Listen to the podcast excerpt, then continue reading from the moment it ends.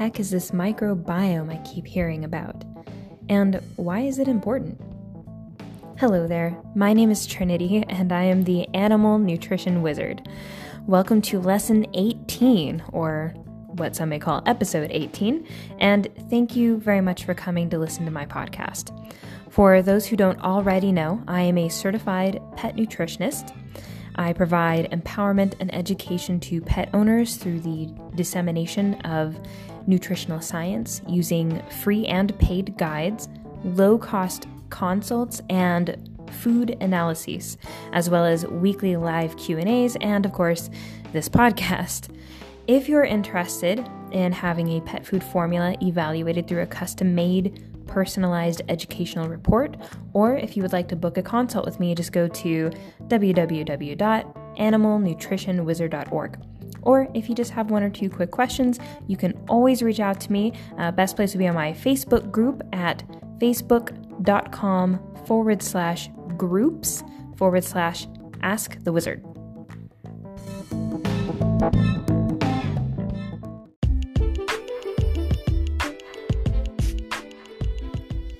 Today, I wanted to introduce you to the forgotten organ, otherwise known as the microbiome. The gastrointestinal tract of your dog, your cat, and yourself contains a huge, complex, and dynamic set of populations of microorganisms. Bear with me, it sounds kind of gross, but it's also very cool.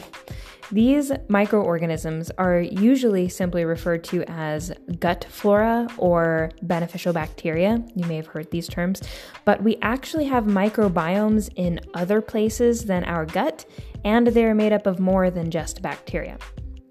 You and your pet have microbiomes in your eyes, ears, throat, mouth, nose, and on the skin. And they also include bacteria, of course, but also fungi, yeast, and even viruses. Altogether, these microbiomes organisms actually outnumber our own cells by about 10 to 1. So, you and your pet actually have more genetic material in your body from microorganisms than your own actual genetic material. Uh, if you were to weigh out all of these microorganisms in and on the body, the scale would read somewhere between three to five pounds worth of uh, bacteria and other microorganisms. That's more than the average liver in some cases. And these communities of microorganisms, they function in the body very much like an organ would, providing nourishment to the body and ridding it of unwanted components. Yet most people aren't even aware of them, so hence the mysterious title of the forgotten organ. Now, while both you and your dog or cat have microbiomes, no two are alike.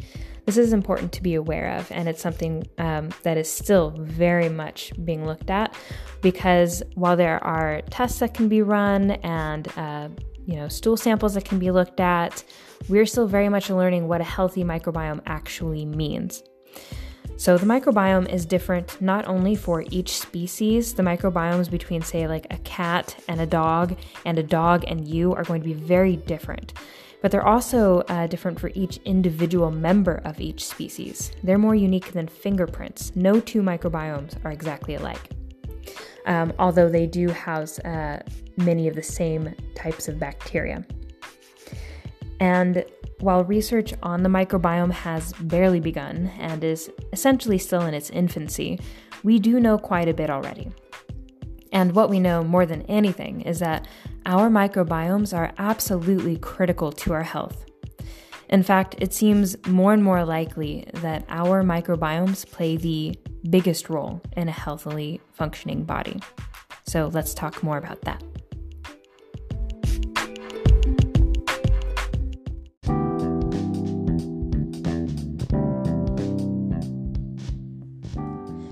The microbiome works directly with your immune system, including the immune cells, to protect you from pathogens that enter on a daily basis through the mouth or the nose, sometimes through eating, sometimes simply through breathing, and from bacteria and yeasts on the skin.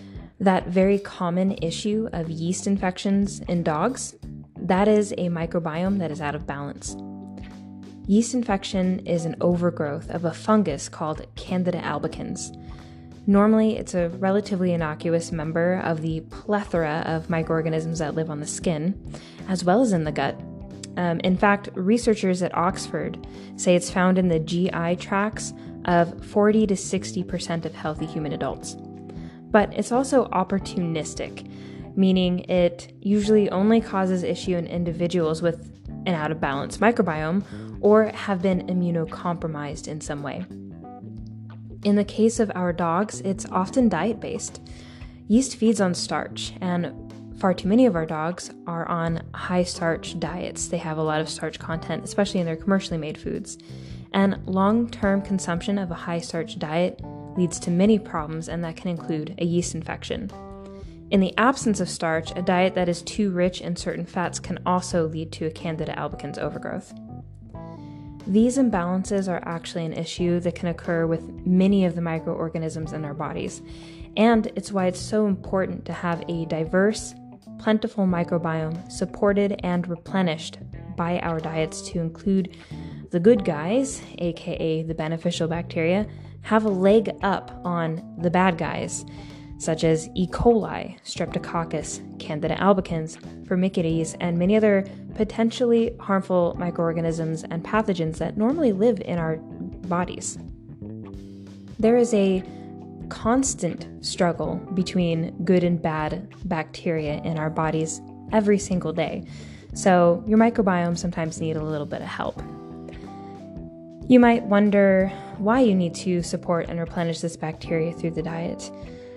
Doesn't the good bacteria just colonize and stay there forever? Well, part of the answer is that every time a bowel movement occurs, we lose somewhere around 100 billion bacteria or more per gram of stool, and this is partly due to how bacteria protects you.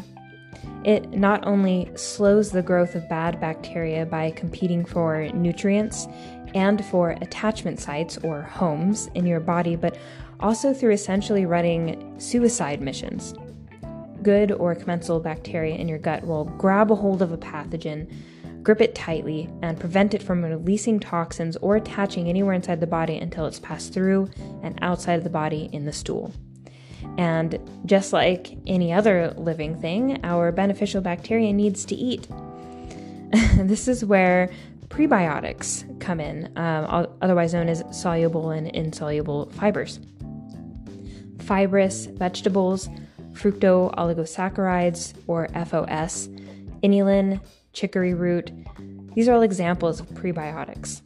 And these are kind of like food for your good bacteria, and they're actually necessary to help your microbiome produce some pretty important nutrients.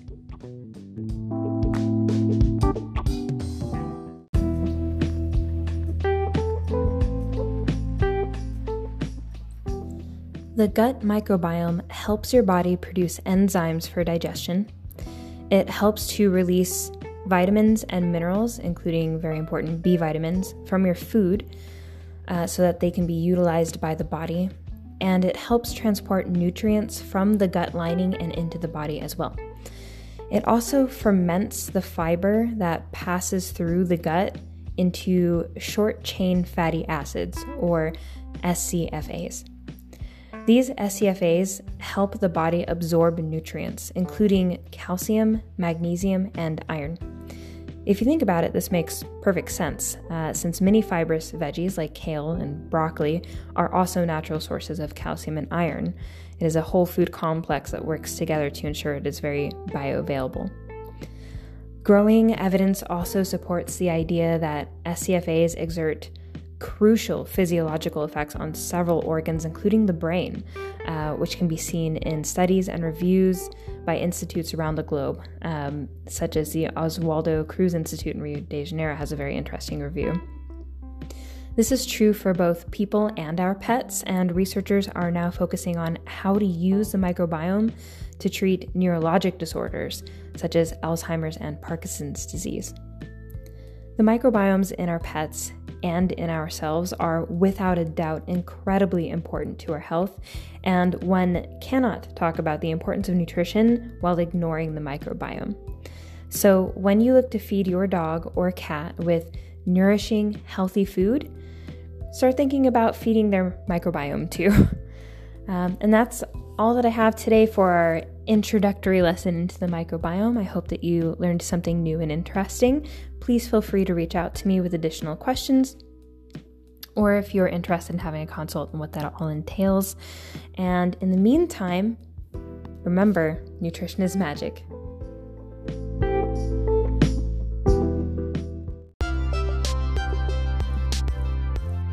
Hey, listener and wizard in training. I'd like to tell you a bit about the host of this podcast, Trinity Thresher. Trinity is an independently certified pet nutrition specialist and coach she would like to invite you to visit her website at animalnutritionwizard.org, where you can schedule a consult with her or purchase a food analysis from one of her three comprehensive packages. Her credentials include six years' experience working under Dr. Katie Miller, DVM, maintained certifications from canine nutritionist Nina Liu and Dr. Jean Dodds, as well as educators Holly and Hugh and several certifications from Dogs Naturally Pro courses created by Dr. Marion Smart. The wizard performs ongoing study and dedicates much of her time to advancing her learning and understanding of biology, immunology, animal physiology, and nutrition. She provides coaching, consultations, guides, and free weekly Q&A sessions. Her ultimate goal is to create a certification program designed for members of the pet food industry that, once certified, would provide them with the Animal Nutrition Wizard's seal of approval, which could be labeled directly on packaging or on their website. This seal would be one of the best ways for pet owners to quickly recognize a food, treat, or supplement as safe and healthy and has met the standards of an independent third party certifier. Optimal nutrition and the well being of your pets is the sole focus of the Animal Nutrition Wizard. Her dream is to empower pet owners everywhere and create pet nutrition wizards out of every dog and cat owner. Your support is the driving force that helps to maintain and grow these goals and dreams. Thank you.